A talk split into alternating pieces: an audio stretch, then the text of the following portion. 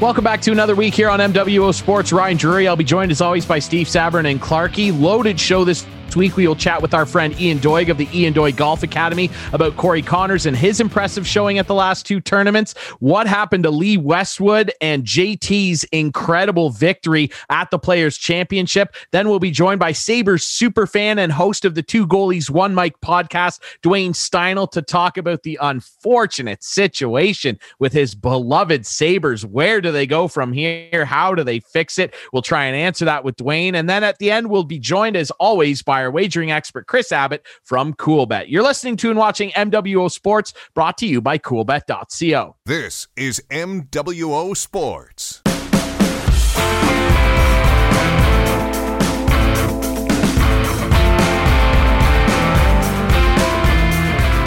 Back to MWO Sports, brought to you by CoolBet.co. Ryan Drury alongside Clarky and Steve Sabrin. We're very pleased to be joined by friend of the show, Ian Doig, longtime pro golfer and caddy as well. Doigy, how you doing, buddy? I'm good, guys. Having a great day. A little That's golf great. applause, you know.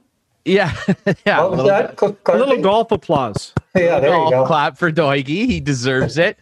Uh, someone else who deserves the golf claps lately, of course, is uh, our favorite son of Listowel here, Corey Conners, who's had two good showings in a row. Third at the Arnie Palmer Classic, and then takes sole possession of seventh uh, at the Players Championship. Went into the clubhouse as the clubhouse leader. Uh, of course, we we saw an unbelievable final round by JT there. But let's dig into what Corey did the last two weekends here. Doigy, what did you make of his game, and what made him so successful in those two tournaments?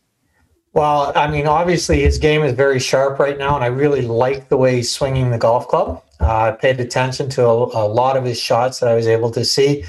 Uh, the one thing that he's always had in his golf swing is he has a phenomenal change of direction. So, what I mean by that is at the top of his backswing, he's never in a rush. There's a distinct pause. And so, when a player is under pressure in the hunt of the event, to have that little bit of a pause so there's no no anxiety gets into the golf swing that really helps him especially down the stretch in tournaments when he's in the hunt. I actually see great things coming for him. I'm glad he's taking this week off. He needs a bit of a rest after two big tournaments and he's got a big stretch coming up. I expect to see him in contention over the next month Hey, is that pause new in his game? Like, have you noticed it, him change that recently? No, he's had it all along, and it's you know uh, some teachers will say it's a little idiosyncrasy of his, but there's nothing wrong with that. There's been many players over the history of the game that have had that little pause at the top. You know, Bob Murphy comes to mind for me as an old guy. He won the Canadian Open back in the '80s, and he had a very distinct pause. And then you think of Hideki Matsuyama; he's got a big pause at the top of his as well. Uh, you know, speaking of little idiosyncrasies in, in golf swings, do you remember when Sergio went through that little waggle before he hit the ball? Like it was getting out of control and must have been in his head. Has that ever happened to you? Like, have you had something where you, you just can't get rid of it and and it just drives you crazy? Uh, no, fortunately not. Um, I've been lucky now. I did go through a period of time at the turn of the century where I had a slight case of the driver yips, and I could miss the fairways by a hundred yards to the right. And it got to the point where I was playing nationwide stuff, and I I went through almost a whole season where I didn't use a tee. Uh, the minute I put the ball up on a tee with my driver, it was going hard right. Oh my! So I started just hitting it off the ground all the time, like it was a three wood, but I was using my driver. Wow. Yeah, it was pretty pretty scary for a little while. Not fun. You know, it's uh, funny because professional sports is such a uh, uh, repetition, right? Um, but it's not always practice makes perfect. It's practice makes permanent, as uh, Doug Neal, a uh, pitching coach at the national level, uh, always says.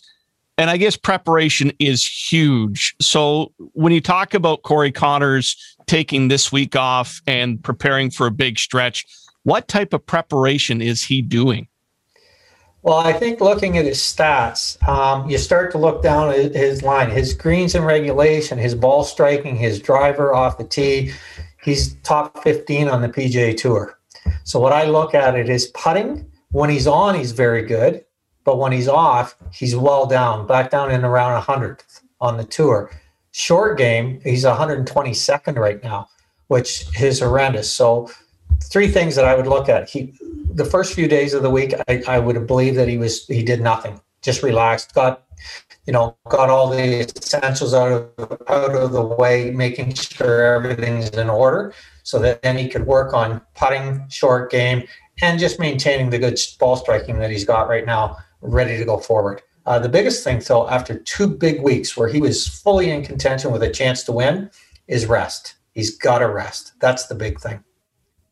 Absolutely. Uh, Corey Conners, like we mentioned at the top, finished third at the Arnie Palmer, seventh, sole seventh at the Players Championship at TPC Sawgrass. Uh, let's talk about some of the other happenings throughout the weekend. And it all came down to Sunday, and that's always very exciting in the golf world. And we went in with uh, old Lee in the lead, and this guy just cannot close out a big tournament over here. Westwood has been great over in Europe. He's won tournaments on five continents. He just cannot get that big win on the PGA Tour over here.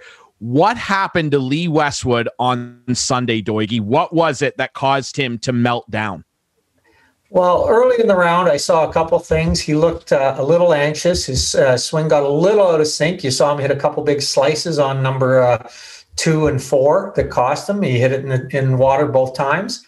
Uh, and so when you really think of it now, he, he lost by a shot, but he gave away three or four shots in those first four holes of the tournament on Sunday, final round.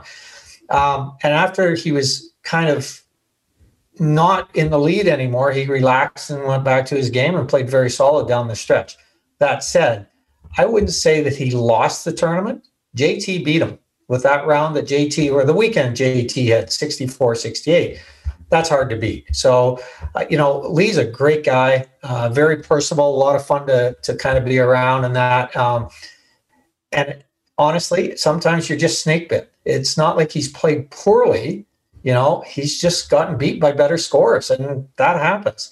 I mean, when you think about golf, you know, the leading winner of all time is Tiger. And at one point in time, Tiger was winning about 27% of the tournaments he played in. Now that's gone down over recent years. But before, after Tiger, the leading uh, percentage wise is Jack Nicklaus at around 7.5%. And then you drop down to about 3.5% after that. So out of every 100 tournaments you play, you might win three if you're one of the best in the world. So for, for, for Lee Westwood to go without winning in, in North America, for me, you know, some people think, and I think he should have won more because he's a great player, but it's it's not like it's crazy. You know, it's just hard to win. Mm-hmm. For sure. And you know, I, I uh, was actually had the opportunity this weekend to do some social distancing with Mr. Doig, and it was a fun afternoon. Saturday, we hung out a little bit together. And what I did find out, though, Ryan, maybe your question should have been better posed to Ian's wife, Kathleen, because she, I found out, is a huge Lee Westwood fan. And yes. what would she have said? Was she upset that he couldn't hold on? Well, yeah. I mean, of course she was upset. She's in love with the guy. uh, actually, my wife has about five boyfriends out on the tour, uh, but you know, she she really likes Lee. Has always liked Lee, and Lee Lee's always been very nice, and we've had some good pictures with him and stuff. And I think I told Clarky the story. Am I allowed to tell this story on on air, Clarky? So oh, if if it, if it's not good, we can beep it out. We, we can beep it out. So we're we were at Kathleen and I were at the Masters one year, and and Lee came out and we got some pictures with him and chatted with him for a few minutes. But later in the day, we were over at the par three tournament and he was coming along signing autographs and there was two little old ladies sitting beside us in their chairs and they were in their definitely in their 70s maybe their 80s and lee comes walking along and he kind of looks over at me and one of the ladies looks at him and she's her head's right at crotch level and she looks at him and she looks him up she looks him down she looks him up and she looks at him and says oh my did your mommy ever dress you pretty today? Yeah so Lee, Lee and I had a pretty good. We had a pr- pretty good chuckle out of that, and uh, he came over and talked to me for a minute. And I said, "I bet you on your next shot, I know what you're thinking about." And when he when it was his turn to hit, he turned around and winked at me, so I knew exactly what he was thinking about when he was hitting his next shot. So nice, unbelievable. Hey, hey you mentioned Tiger. Do you think he can come back from this latest uh, car accident and be able to play and compete again? I hope so. Um, as a as a fan of, of Tiger and what he's done for the game of golf, 100%. I hope so. I think it would be one hell of a final chapter for him to come back and and maybe win a tournament, and especially if it were a major. Um, you know, you never know, and you know you don't know what kind of drive he still has left at this age, right? How hard he's going to work at it to get back. I look at Wayne Middaugh last week at the Brier. I mean, uh, broke his ankle and his leg in 11 different places. And uh, I had had lunch with Wayne not long after that. And uh, he told me he didn't think he'd ever curl again. And here he was, he was in contention to win. So um, if Wayne, Wayne can do it, I'm sure Tiger can do it as well. It'd be fun. Um, want to take a look at the Canadian landscape. And unfortunately, due to the uh, situation that we're dealing with internationally with COVID, the Canadian Open, of course, has been shelved again. And you know, what does that do for Canadian golf? Like we're fortunate to have some pretty good Canadians in the PGA Tour, but when you can't come to Canada and and you know play in a major, that has to be disappointing. Very much so. Um, very disappointing. And as a Canadian player, and Corey would say this, and and uh, Mackenzie Hughes, Mike Weir, we would all say it. It was our fifth major. Um, mm-hmm. You know, they, they talk about all the time. Players will say, well, you know, when we're growing up, we we dream and we we talk about being, you know, on the putting green or on the range practicing, and we're talking about, you know, oh, this this is to tie Jack Nicklaus for the Masters lead, or this is to win the U.S. Open against Curtis Strange or whatever. As a Canadian, it was for me, it was always this is to win the Canadian Open, and so it's our fifth major, and. Uh, I'm surprised that we've gone as long as we have without a Canadian winning it. Uh, with the the group of players that we have on tour now, I certainly could see that changing over the next, you know, six to ten years. Uh, we got a great good group of good players. It's just very disappointing that again for a second year in a row we're not going to have it. Um, I was looking forward to trying to qualify for it because it was at St. George's this year, and that's a golf course that I can play well on because it's mm. not overly long. Mm. Yeah, and and like you said, I, I, think you know hopefully we will maybe see Mr. Conners win it a couple times. And Steve, like you mentioned, there's a lot of great Canadian golfers on the tour. I mean, the Honda Classic this weekend. We're recording this after round one. Uh, McK- Mackenzie Hughes, the high Canadian, uh, tied for 15th at two under. Of course, Matt Jones uh, of Australia leading after the first round. Uh, we talked a little bit about Lee's tough weekend. Of course, Bryson DeChambeau, who he was paired with in the last pair, he had a bit of a rough day as well on four. He he shanked it a good 70 yards to the right, and he managed to recover and had an okay tournament at the end of the day. But Let's talk about JT, Justin Thomas. I mean, he's the third ranked player in the world. Everybody knows that this guy's an incredible golfer. But what he did on Saturday and Sunday, Sunday in particular, was just pure domination. I mean, it's been a while, maybe not since Koepka at his last U.S. Open win, that I've seen a golfer completely obliterate a golf course and blow by his competition the way JT did. What was it about the way he played this this past weekend, I should say, that launched him past everybody to an incredibly emotional win for himself? Yeah, very emotional for sure. Um, you know, I, I, watch his golf game. His golf game doesn't change week to week. It's always very, very solid. Um, but in particular for TPC Sawgrass, he hits the ball very high with his irons. So you get hard, firm, fast greens where the ball comes in a little lower ball flight. It's harder to keep it near the hole. He did a great, great job of that. I think about the shot that he hit into 11 on uh, Sunday, and he made went on to make eagle. Uh, very high iron coming in over the bunker in the water. Um, so he's just a very solid player. I think what was happening is, you know, he had a bit of turmoil this year with uh, something that he said that was caught on air and he's kind of fought his way through that. And then his uh, his grandpa passing away, and here we are about a month or so past that. And I think it was just a matter of time before he was able to get the emotions kind of in check and get back into focus while he was on the golf course. And I think that came about this week. I would be very surprised to not see him in contention over the next four or five weeks, especially at the Masters. I agree. And I, I, like I said, I mean, he just dominated the tournament the last two days. Want to talk a little bit about 17. I mean, that hole is extremely famous. I mean, they were playing Tigers better than most putt uh, all weekend long. I mean, it's an iconic moment in a career of iconic moments. Um, what is it about that hole? Like, it just has like a weird mystique about it. It's one of the weirder holes on the tour. Um, have you ever played it? First of all, Doigie, and second, what if you haven't or you have? What is the strategy going into that hole? Well, I have been fortunate enough to play it on a few occasions, and the hole gets into your head. I can tell you that the first time I was going to play there, which was a long time ago, back in the late 80s, I started thinking about the 17th hole three days before my tee time. So you think about that. It was in my head for three and a half days. And then finally, when you get there, you've been thinking about it that whole time. So now you're all amped up. Like, what are you going to do? And so I can't imagine what it's like during the tournament, you know, and what you're thinking about. And that's probably the hardest part. I mean, I look back at the year, I think it was uh, uh, Rickie Fowler, he made four twos or five twos on it, counting the playoff, right? And so to be able to go through that hole like that, that's crazy. Um, but it's it's a nerve thing. You just have to get your nerves and your breathing under control and and and focus on. It. It's not like it's a long shot. Like uh, you know, we're hitting nine irons and wedges and, and and gap wedges now for these young guys, and so you think about how many times have I hit a wedge from 128 yards to 10 feet from the flag all the time until you put water completely around the green. Then all of a sudden it's a different shot, right? So the, it becomes a very difficult hole when the wind comes up.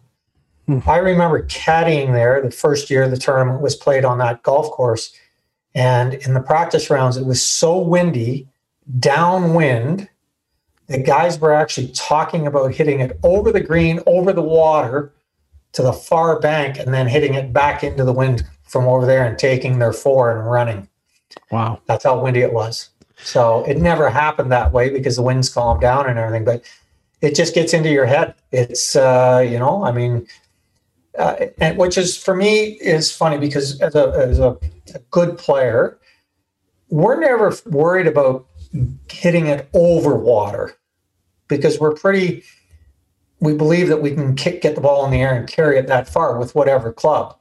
We're more worried about water that is adjacent to the green because we can push it right or pull it left, and that's where the water. So that's when mm-hmm. we become nervous with water. It's it's not when it's when we're trying to carry water, but the problem with that hole is you have to carry it.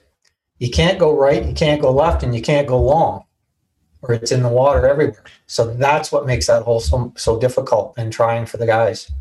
And I got to tell you, um, they have a replica hole of that 17 at Wooden Sticks. And I've played there many times, one of my favorite golf courses. And one time I was there, I was with my boss from the fan at the time, Nelson Millman. And the the pin was at the front, like down in the little valley there at the front.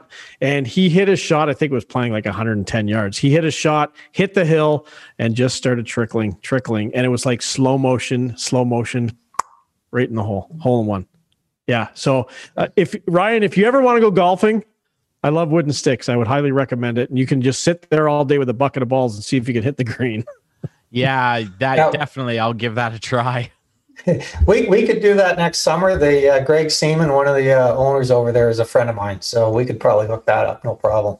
Let's okay. do that. Absolutely, Steve. Go ahead. Yeah, hey, I wanted to ask uh, about golf in general. Like last summer, uh, again with the situation, um, golf saw a huge push. Um, people getting out, getting into the game. Have you heard anything in your circles about the same thing happening this year? We have above average temperatures. I'm sure people are chomping at the bit to get out again. Uh, what have you heard about golf in general in Ontario? Well, I do know I talked to Amy in the pro shop today at our place at Tangle Creek in Barrie, and the phone's ringing off the hook, wondering if we're going to be open this weekend, which we're not. So uh, there are some golf courses in the area opening, and I know down Burlington Way, there's quite a few that have uh, already opened up. And, and, yes, our, our memberships are up. Uh, the the amount of uh, traffic that we're getting on the website and, then through phone calls uh, way up uh, so it certainly looks like because of COVID, we're still going to have another banner year. I've talked to a couple other GMs at other courses in the area. Uh, the funny thing about it is, um, you know, over over the over years, you have food and beverage and all that, but uh, there wasn't much of that last year because we were closed at the start of the season. And golf courses are now not having weddings and outside tournaments and stuff because they found that last year they made more money just with green fees and people coming out and playing. And if they can continue that, that's where they're going to go. Uh, I know a local golf course here has already said no weddings, no outside tournaments at all. We're just going to have the green feers and let them play. So yeah, the numbers are good. I think they're going to be up again this year, and uh, uh, I'm getting uh, from my academy. I'm getting a lot of interest from uh, new golfers. Uh, I've already booked in about uh, eight or ten new lessons. People have never played before. They're taking up the game this year for the first time. And how do people get a hold of you? Hi, Ian Doig Golf Academy. www.iandoiggolf.com. That's perfect. Uh, make sure you phone our friend Doigie for some lessons. I might have to go down there. Might be dipping into the podcast world too. Uh, we heard before the show, so pay attention to the website. Uh, will be uh, launching himself into the podcast game. So welcome to that world as well. Uh, I do want to note before I ask you one last thing, Doigie. Uh, some big news in the golf world, and I'm glad you brought up Tiger Woods, guys. Uh, he has signed a new deal with Sony 2K to reinvigorate the Tiger Woods video game golf series. Now, if you're a big gamer like myself, you'll know he was with EA Sports for a very long time and had one of the most successful video game franchises ever. Uh, and of course, in recent years, Rory McIlroy took over the EA Sports games. Tiger is coming back. He's signed a new deal. I believe it's a five year agreement with 2K. So Tiger Woods will be gracing the cover of Great Golf video games again, which is great news. Uh, Doigie, uh, before we let you go, like you mentioned, Clarky visited you recently. I heard he may have walked away with a couple trinkets. Well, Why don't this, you tell us about that? Okay, but don't you remember last time he was on the air, he was ripping me for my little Wilson driver?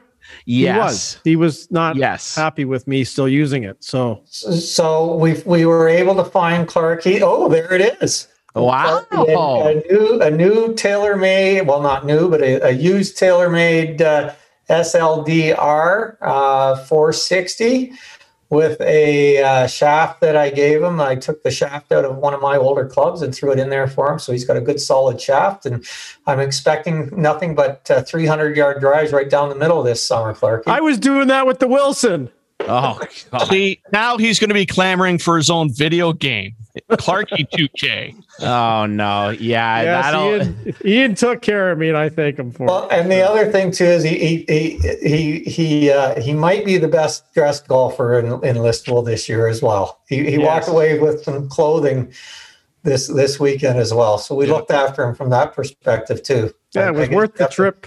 Are say. we supposed to thank Nike for that?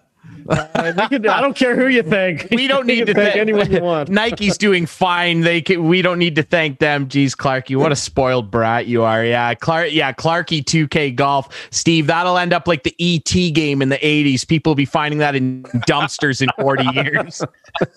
Our friend All right, Ian enough. of the Ian Doig Golf Academy. Visit his website if you want to book lessons and learn from one of the best. Ian is your man. Doigie, thanks so much for doing this, buddy.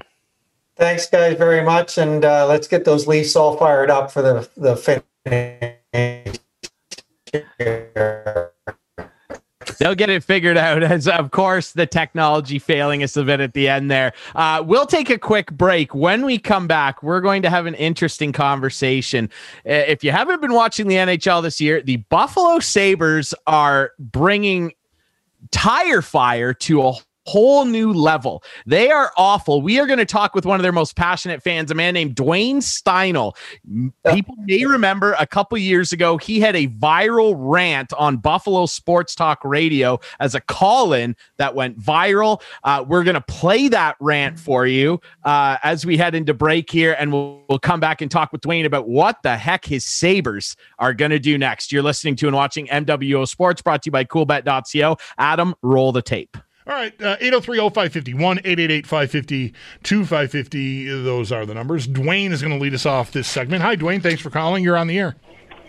Hey, thanks, Bulldog. Thanks, guys. Uh, if you just give me a, a, few, like a minute here, just to, like, I'll try and organize my thoughts as best I can. I'm just, you know, I've, you know, I've, the 24 years they've been in that arena, I think in some form of capacity, I've been a season ticket holder for about 15 of those years.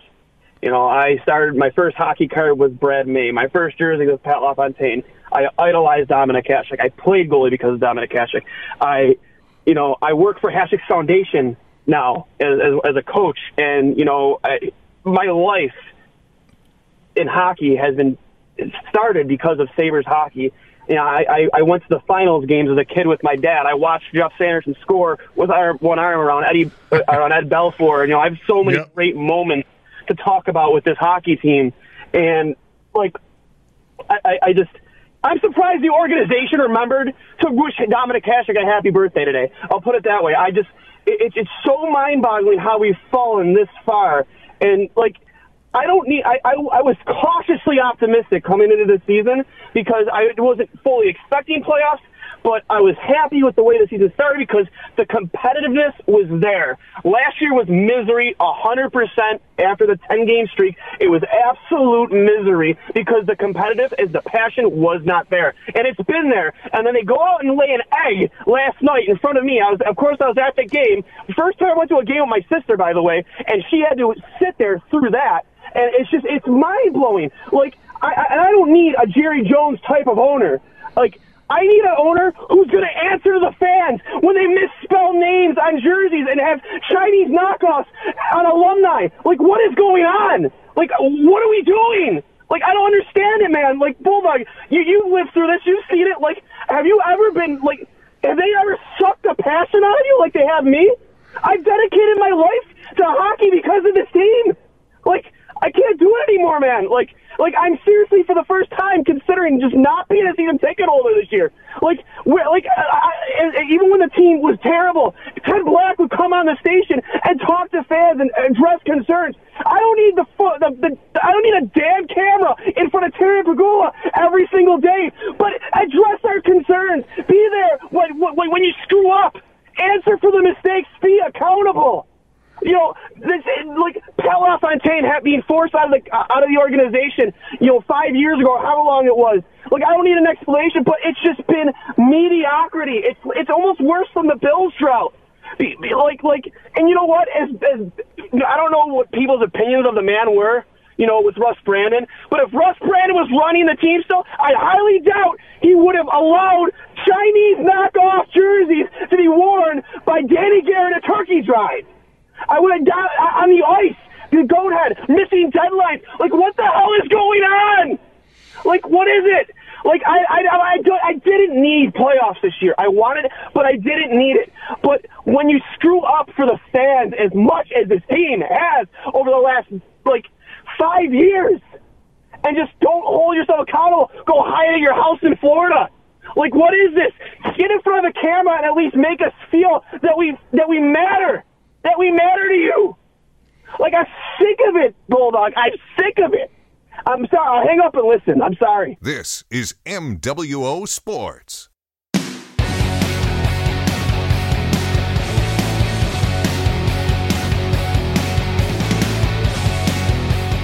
Welcome back to MWO Sports. Ryan Drury here alongside Clarky and Steve Sabourin. We thank our buddy Ian Doig of the Ian Doig Golf Academy for joining us in the last segment. We are brought to you as always by coolbet.co. Very pleased to be joined by a new friend of the show, Dwayne Steinel. He is the host, one of the hosts, I should say, of the Two Goalies One Mike podcast. He is a die-hard Buffalo Sabres fan, and that is unfortunate right now because the Sabres are having a rough go of things this year.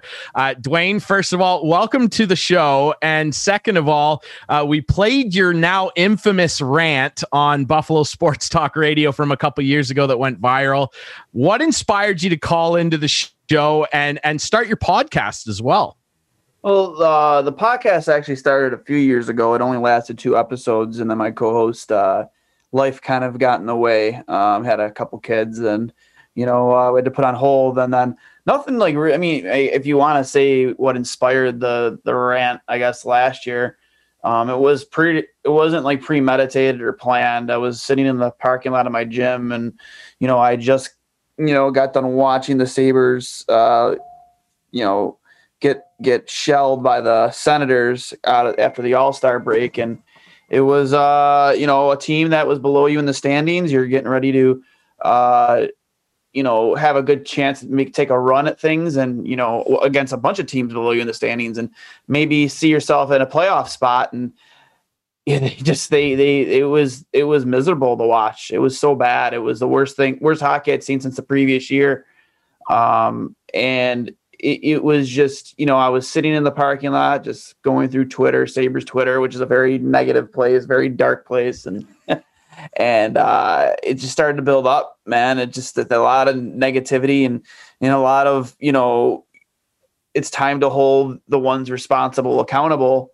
And it was, you know, I've been defending the Pegula family for a very, very long time to that point, and it was just done. there, it was, you know, in, in, the beginning of the call, you hear me kind of get like kind of, you know, held up in my words, you know, just uh, kind of kind of kind of got mixed up, and I just said in my brain, I was just like, you know what, screw it, go, just and uh, it, you know, it just I guess the rest is history. Um, again, it was nothing that was planned or something I wanted to do or expected to blow up the way it did. But, you know, I guess it's been fun ever since. I've made a lot of good friendships since. Uh, me and Cully got reacquainted. Um, we've met. I've, we've had a lot of cool guests on the show. Uh, guys, you know, you know, I know you guys are some Toronto fans up there. We had Rick Vaive on the show recently. Um, you know, former Sabre alumni, but obviously a former Toronto alumni as well. We had Steve Dangle on the show. Uh, you know, former Sabres alumni, Baron, Grant Fuhr, Steve Shields, Rob Ray, Barnaby, Derek Plantix Ward, Olaf Kolzig from the Capitals. There's a lot of cool guests, a lot of great writers from the Athletic, and uh, you know uh, we had uh, uh Justin Bourne from I believe Sportsnet. Uh, he was one of our first guests. It's just it's been really cool to make some relationships and meet some really cool people. I think that's the one positive I could take out of all of it. Hey Dwayne, uh, obviously you you must not have a kind place in your heart for Pegula, but do you think it starts and ends with him? Like, do you think they can get out of it? And I know we only have well half an hour for this show, but um, what would you do to turn this team around?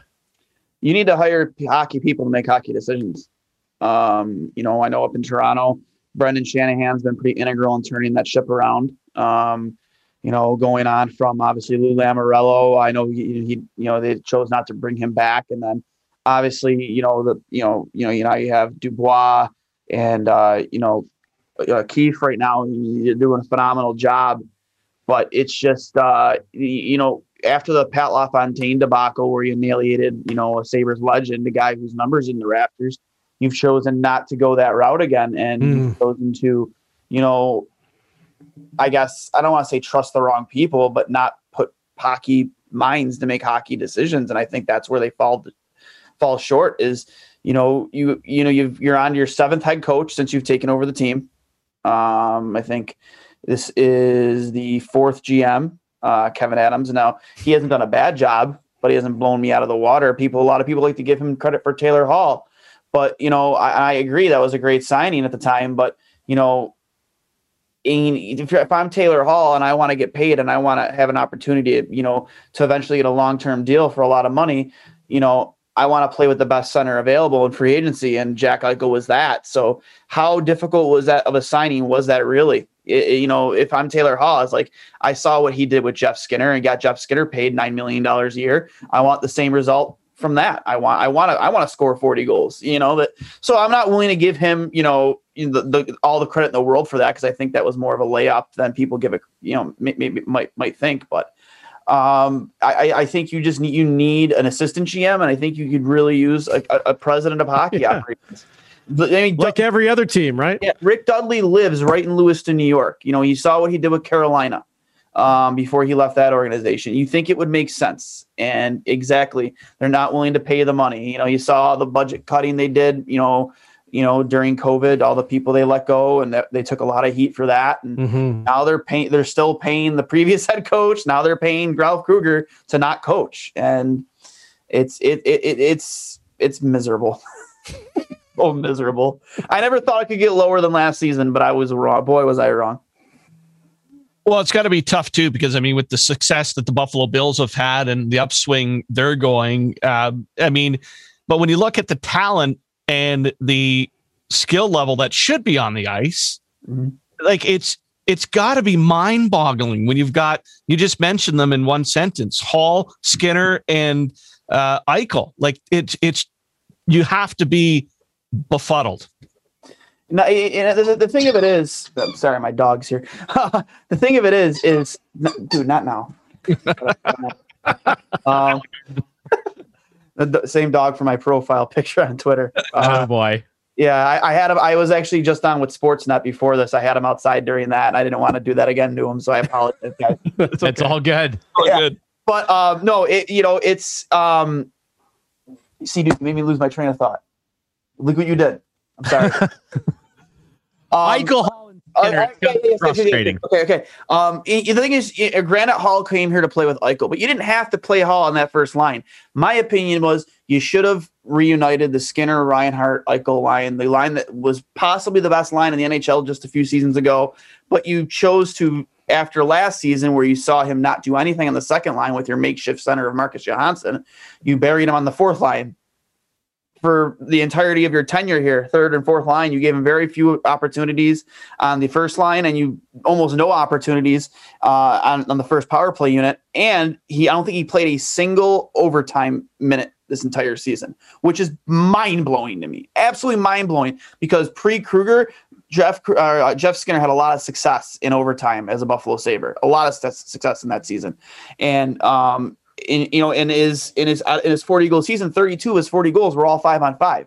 So it's just really bad it's really mind-blowing that like ralph krueger who seems such like a well-spoken individual you know he's very he, he's an analytics guru. He doesn't read the analytics or read the room and see maybe i should have this guy with jack eichel because my team really sucks offensively yeah, it's confusing too. And like you mentioned, that that year Skinner scored 40 in, that 10 game winning streak that they had when the Sabres looked like okay. a wagon that was coming alive. He scored two of those OT goals and he assisted on three others. So it's a little weird. Uh, Dwayne, I think the other thing too, and Steve, I'm glad you brought the Bills up because when the Pegulas bought them and they brought in guys like Brandon Beane and obviously their great coaching staff, they let the football people handle that. I yep. feel like with the hockey team, they've really meddled with things. And you said this earlier, Dwayne, they got to let hockey people make hockey decisions.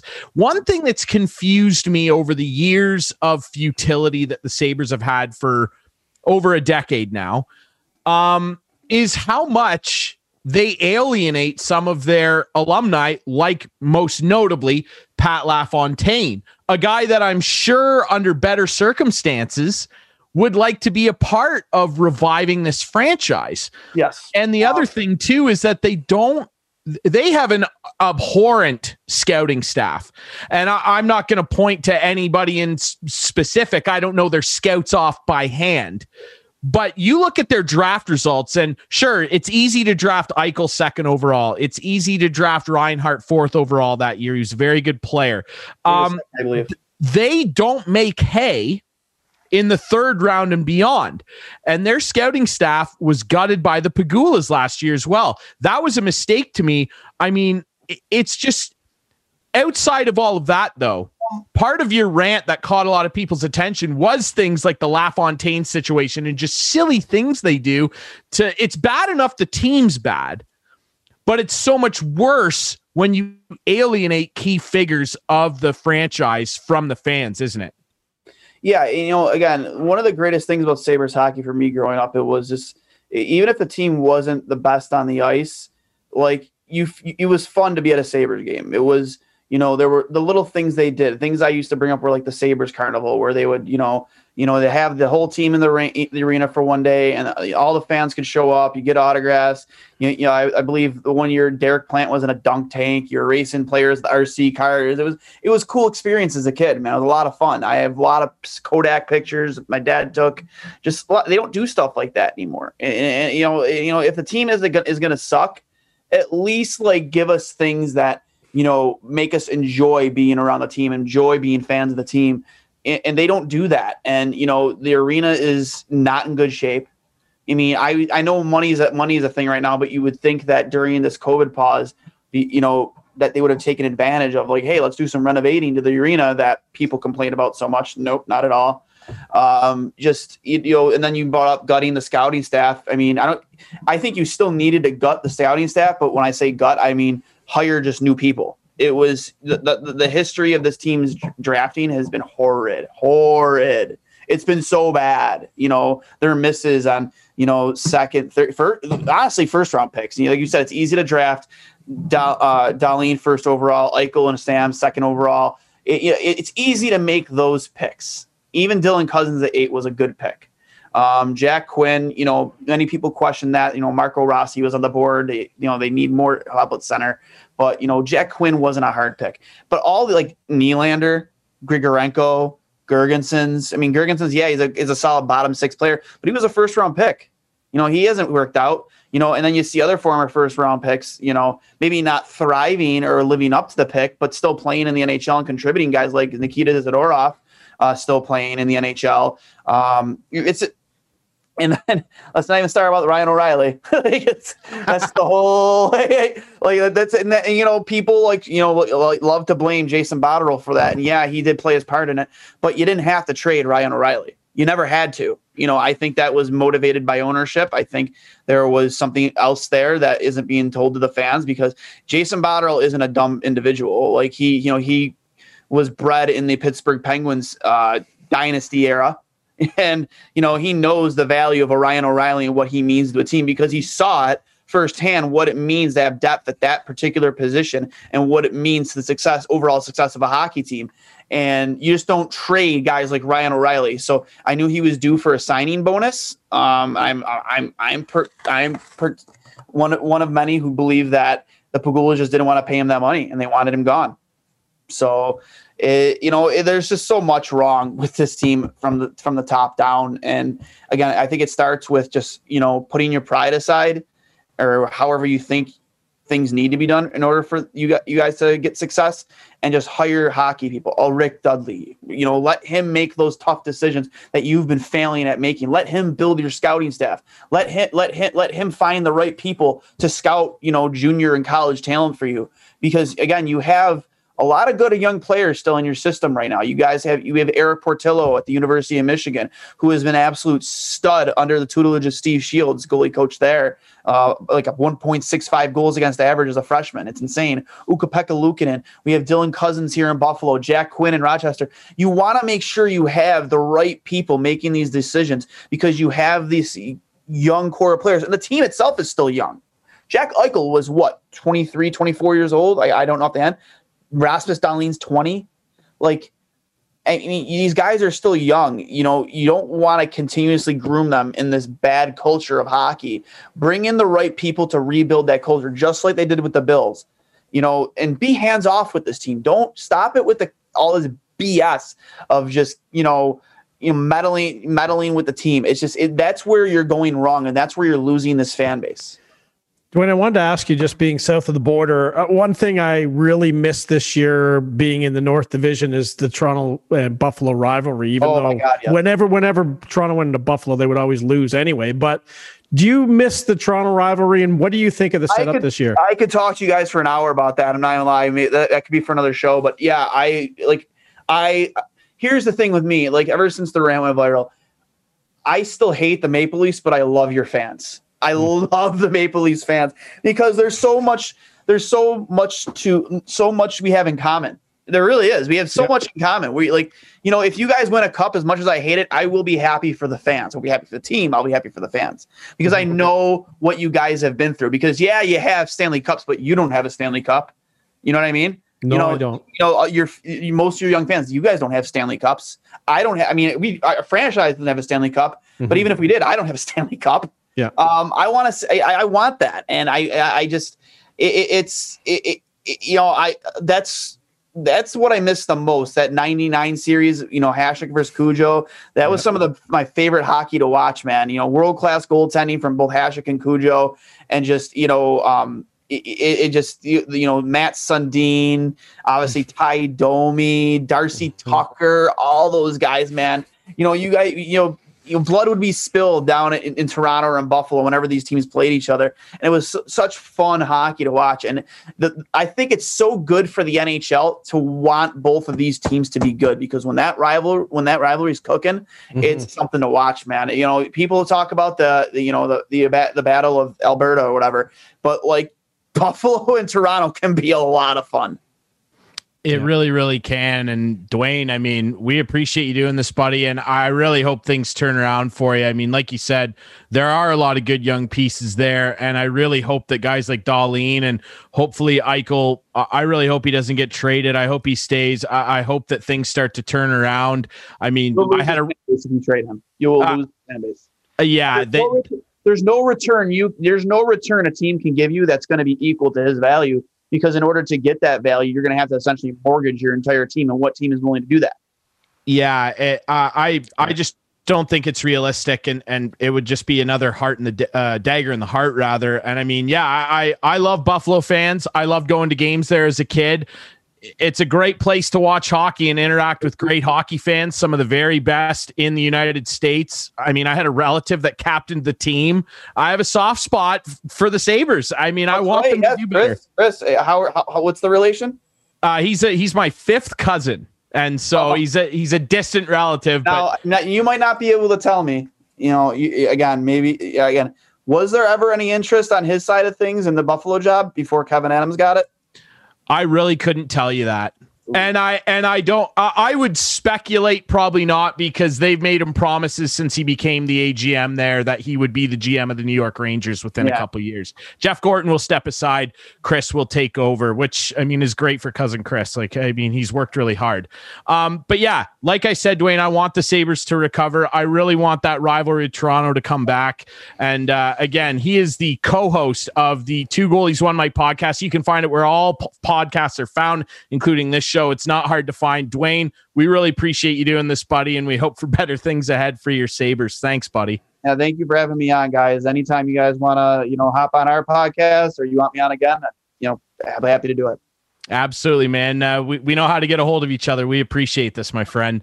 All right, we'll take one last quick break here uh, before we bring on our wagering expert, Chris Abbott from Coolbet, to talk about some wagers, revisit what happened at the Brier, and talk a little bit about the NFL landscape. Lots of signings and some trouble down in Houston with their star quarterback. We will talk about that next here on MWO Sports, brought to you by Coolbet.co. This is MWO Sports.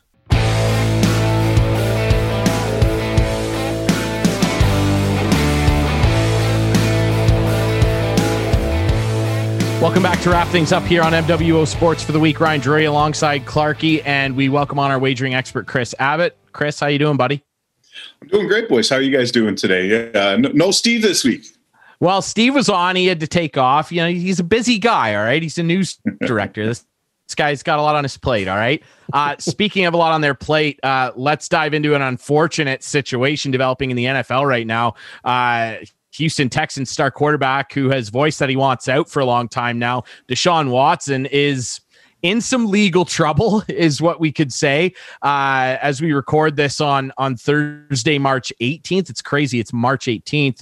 Uh, a third civil suit was filed against him by a woman uh, claiming sexual assault. So it's three separate women now that have filed cases against him. It's not looking great for Deshaun Watson. Um, obviously, due diligence has to you know go through the process and everything, but if and the NFL just released a statement that they are investigating this. And I mean, uh, uh, let's be honest, Chris, the history of the NFL with you look back on the Ray Rice situation and things like that. I don't think anybody can count on them to adequately don't uh, dole out punishment if punishment is due here. Um, but if he is found guilty of any of this, his career could be in jeopardy here, and that would have wide ranging effects on the league, fantasy sports, betting, betting on the Texans or whatever team is trying to acquire him. Like this could be a very, very bad situation for the NFL, which ultimately isn't the biggest issue here. But this is a sports show. What could this mean? Yeah, I mean, so I think you, I think you did a good job of framing it there. The you know the legalities of it and, and, all that. We'll let that play out. I mean, oftentimes with these things where there's smoke, there's fire for sure. But um, you know, we'll see what happens there. When it comes strictly to Deshaun Watson, the Houston Texans, and their value for for betting or fantasy or what have you. I mean, on the field, he's literally the only thing that they have left in Houston. So I I don't know that you know if he's there or not there, it's going to affect much. To be honest, I mean, it, it, it'll it'll make the turnaround for the Texans more years than it's already going to be. Like I think they're in for some hard times uh, with that franchise. So I I, I would think that uh, you know if Deshaun Watson's not in the league, uh, certainly um, you know if, if, you've got him on a you know because he is a, a great player. Uh, if you've got him on you know a um, a, fantasy team, a franchise. That's the word I'm looking for. Uh, and, and, you're doing it every single year, and he's your star quarterback, and you picked him, and you're like, I'm good for 10 years. Uh, now, now, you're scrambling. So I don't know that it would affect their odds too much from like a Super Bowl um, contender type thing because they're already uh, sky high. But um, yeah, it certainly would shake things up just in terms of betting on his potential location, I know a, a, few friends that have laid bets on his potential new team. I mean, the, the Bears are in the mix. I mean, obviously they're out now, uh, having signed a quarterback and uh, in Andy Dalton. The my Patriots were apparently rumored to be in play. There are a number of teams that were sniffing around this guy. Has there been any action on your part that you've seen in terms of betting that could be affected now on his potential destination? Yeah, I mean, he was a, the favorite odds were for him to return to Houston, but after that, uh, Denver and Carolina, two teams that definitely need quarterbacks, mm. um, are right there on the list. I mean, I know that John Elway's come out and said, you know, we're going to make this work with Drew Lock kind of thing, but as soon as they can replace Drew Lock, they're going to replace Drew Lock. Um, so yeah, it, it'll be it's something to consider for sure because there's not many star quarterbacks that can walk into a locker room and, and instantly turn your team around. He he would be one of them. Um, and then I guess you'd have to look at if he is let go by the Texans because of this, you know, legal trouble. I think you got to look at teams from a from a betting perspective uh, who have maybe not had the best morals and have employed some of these. Um, these these legal cases uh, in the past. Um, obviously, Kansas City is one of those teams. He's not going to replace Patrick Mahomes. So, um, yeah, it's more about then I think the culture and the um, the level of tolerance of uh, legal issues off the field, um, as opposed to uh, what you can bring to the team on the field. See who's uh, willing to take that risk. Yeah, Chris, let's situation. turn our sorry, let's turn our attention to on ice now with the Brier wrapping up last Sunday. Uh, you know what an exciting week I thought. Team Epping, mm-hmm. Team Howard, or Wayne Middaugh, however you want to say it, I thought were rating contention. And then they just sort of fell off at the end of the week. And uh, Bottcher with his first Brier. Did you make any money on that? Um, we, when it came down to it, and, and, oftentimes for these events, you know, the futures bets and then people betting on these teams during the tournament, you're usually in a negative position to, to pay out um, your futures bet. You just try and move the risk around. We, we, our biggest risk was on Kevin Koe. So for him to lose was actually good for us. We also had risk on a, a market that we had created. Will Brendan Bottcher finish second place uh, at the team's request?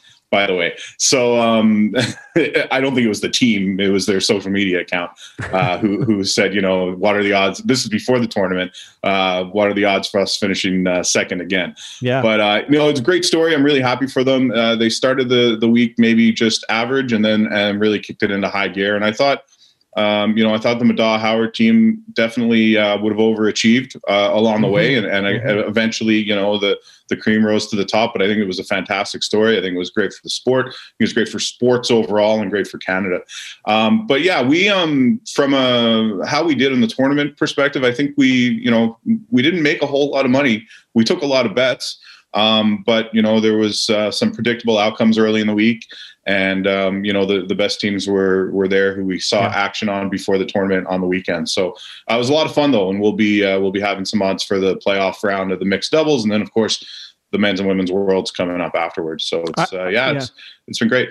I'm not sure exactly how they've changed the format, but I wasn't I I didn't get it at the end. I, I don't know why. Maybe because my guys weren't there. But the Sunday, um, you know, the the semifinal and the final just seemed well. The final obviously is the same, but getting there it was different, right? And I I don't know if I like the format. Um, yeah, it's it's different. The uh, change is is hard when we're used to watching uh, curling mm-hmm. in a certain way in the page playoff system and, and everything yeah. else. But yeah, in order to accommodate, you know, they want to have all the territories and provinces represented. In order to accommodate that, you have to expand your pools. Yeah. Um, so I, I like the idea of carrying your, you know, your your preliminary round, if you want to call it, into that championship round on on mm-hmm. Thursday, Friday, Saturday, and um, I thought it was I thought it was great. I think it it ensures that all you have to play every other top team. You can't sneak by and, and have someone else get knocked out on your behalf. So I, I like that part of it. Um, so I think, yeah, I think, I think maybe they could do some t- tinkering. I don't know that you want to be having, you know, that team to have the semifinal in the morning and then the final at night. And, and they just narrowly divided. Well, they had to do it at the, at the Scotties, right? They had a tiebreaker in the yeah. morning, then the semi, then the final. And it's an awful lot to ask for the players because those last few days, they, they play a lot of curling, you know, no draws off back to back to back. So, um, yeah, I, I, think some of the players uh, might not like the format as much, but um, from a fan perspective, to see all these teams have to play each other, it was it was pretty great. You just need more more feeds on more rinks when you got those those eight men's teams going head to head and you've only got the one TV game. It'd be great. Uh, you know, TSN's yeah. got 78 channels. It'd be great if they if they had the capability to you know even and, even with yeah. just the players mic'd up instead and of they, commentary or whatever. Yeah, they have done that in the past where they've split split the games. But yeah, it was mm-hmm. fun to watch. I love watching it was curling. It, it was fun to watch, and and like you mentioned, Chris, hot time to bet on curling, uh, with lots of great tournaments on the go and coming up. Uh, I would like to pose one last thing to you. We had Sabres super fan and host of Two Goalies One Mic podcast, Dwayne Steinel, on just before you. Uh, his Sabres are, you know, you fade the Sabres as much as you can as a better. I'll pose this to you. Let's say I give you plus 700 odds. I'll set it at say I'll, I'll set it at plus 700. I believe at the time of recording this, they have 23 games left. Do they win five more games? I'll give you that at plus 700. Do you lay $5 on that? Five more wins out of 23 games. Do you take that bet? They're in a tough division. I'd have to look at who they play down the stretch because I feel like they've already got a lot, some of their games of against New Jersey. Yeah, a lot of Boston. Yeah. So you know, so no. if they had if they had more games left against New Jersey, Philadelphia, um, who else in that division? The Rangers, Pittsburgh. Yeah, Pittsburgh. But I mean, yeah. yeah. when you get into get into playing multiple games against Washington and Boston and the Islanders, uh, I, I, feel like you'd be in a lot of trouble. Um, so yeah, that you know, obviously it's a bit of a train wreck what's going on in Buffalo right now, but also that's a really tough division. and I don't think this season, the way it shook out, did them a whole lot of favors when they would have been in a division with, you know, Ottawa, um, they would have got to play Florida and Tampa a little bit more. Although um, I think those teams are a little bit overrated based on their division. Like the Panthers have a phenomenal record, but I don't know that they're they're really that good. So um, yeah, I, I, think the the realignment didn't help Buffalo this year. But I, I'd for plus seven hundred, I'd have to take them to go five and eighteen. I I'd take that bet. He would take that bet. It's not official, but yeah, you heard it here first. He would take the bet. I, I would maybe consider it as well. All right. Uh, we appreciate it, buddy. Thanks for doing this. Absolutely. My pleasure, guys. Our wagering expert, Chris Abbott. Make sure you visit Coolbet and uh, lay some heat down on these great curling tournaments and uh, maybe don't bet on the Buffalo Sabres. Uh, oh, unless you want to take the over. Bet the over in Sabres games. You can do that. All right. You can find the show on all the best podcast apps. We air Friday nights just after six on CKNX AM 920 and CKNX.ca, except for Friday nights like this week when we will air just after 5:30 because the Leafs play at seven. And on nights like that, we carry right into 6:30 pregame. You can catch every pregame and Leafs game live on CKNX this year, including the playoffs. So remember that. We also air Friday nights at eight, Sunday nights at nine on Wightman, and we are also on YouTube Friday nights debuting at 9 p.m. I am Ryan Drury. That's Clarky. And for our other co host, Steve Saber, and our friend Ian Doig of the Ian Doig Golf Academy, Dwayne Steinel of the Two Goalies One Mic podcast, of course, our wagering expert, Chris Abbott from Coolbet. We appreciate you listening to and watching MWO Sports, brought to you by coolbet.co.